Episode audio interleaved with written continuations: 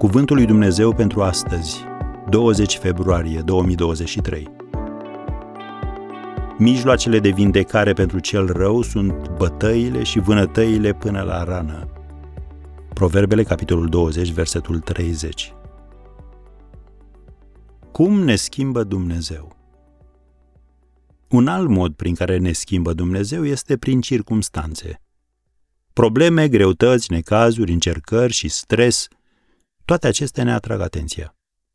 C.S. Lewis a spus, durerea insistă să fie băgată în seamă. Dumnezeu ne șoptește în plăcerile noastre, dar strigă la noi în durerile noastre. Am încheiat citatul. Traducerea realizată de autorul și clericul anglican John Phillips a versetelor 28 și 29 din Romani 8 sună așa.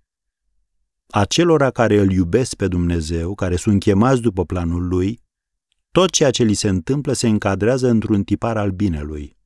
Dumnezeu i-a ales să poarte asemănarea familială cu fiul său. Am încheiat citatul. Nimic nu poate surveni în viața ta fără permisiunea Tatălui tău ceresc. Totul trebuie filtrat prin Tatăl.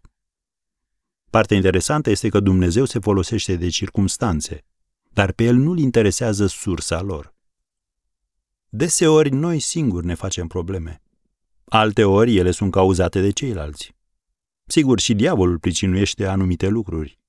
Însă sursa necazurilor și a problemelor nu este relevantă. Dumnezeu a zis, toate lucrurile lucrează spre binele celor ce sunt chemați după planul său și pe care i-a hotărât mai dinainte să fie asemenea chipului fiului său. Am încheiat citatul. Iar acest lucru înseamnă că nu există nicio împrejurare din care să nu putem învăța, dacă ne păstrăm atitudinea corectă.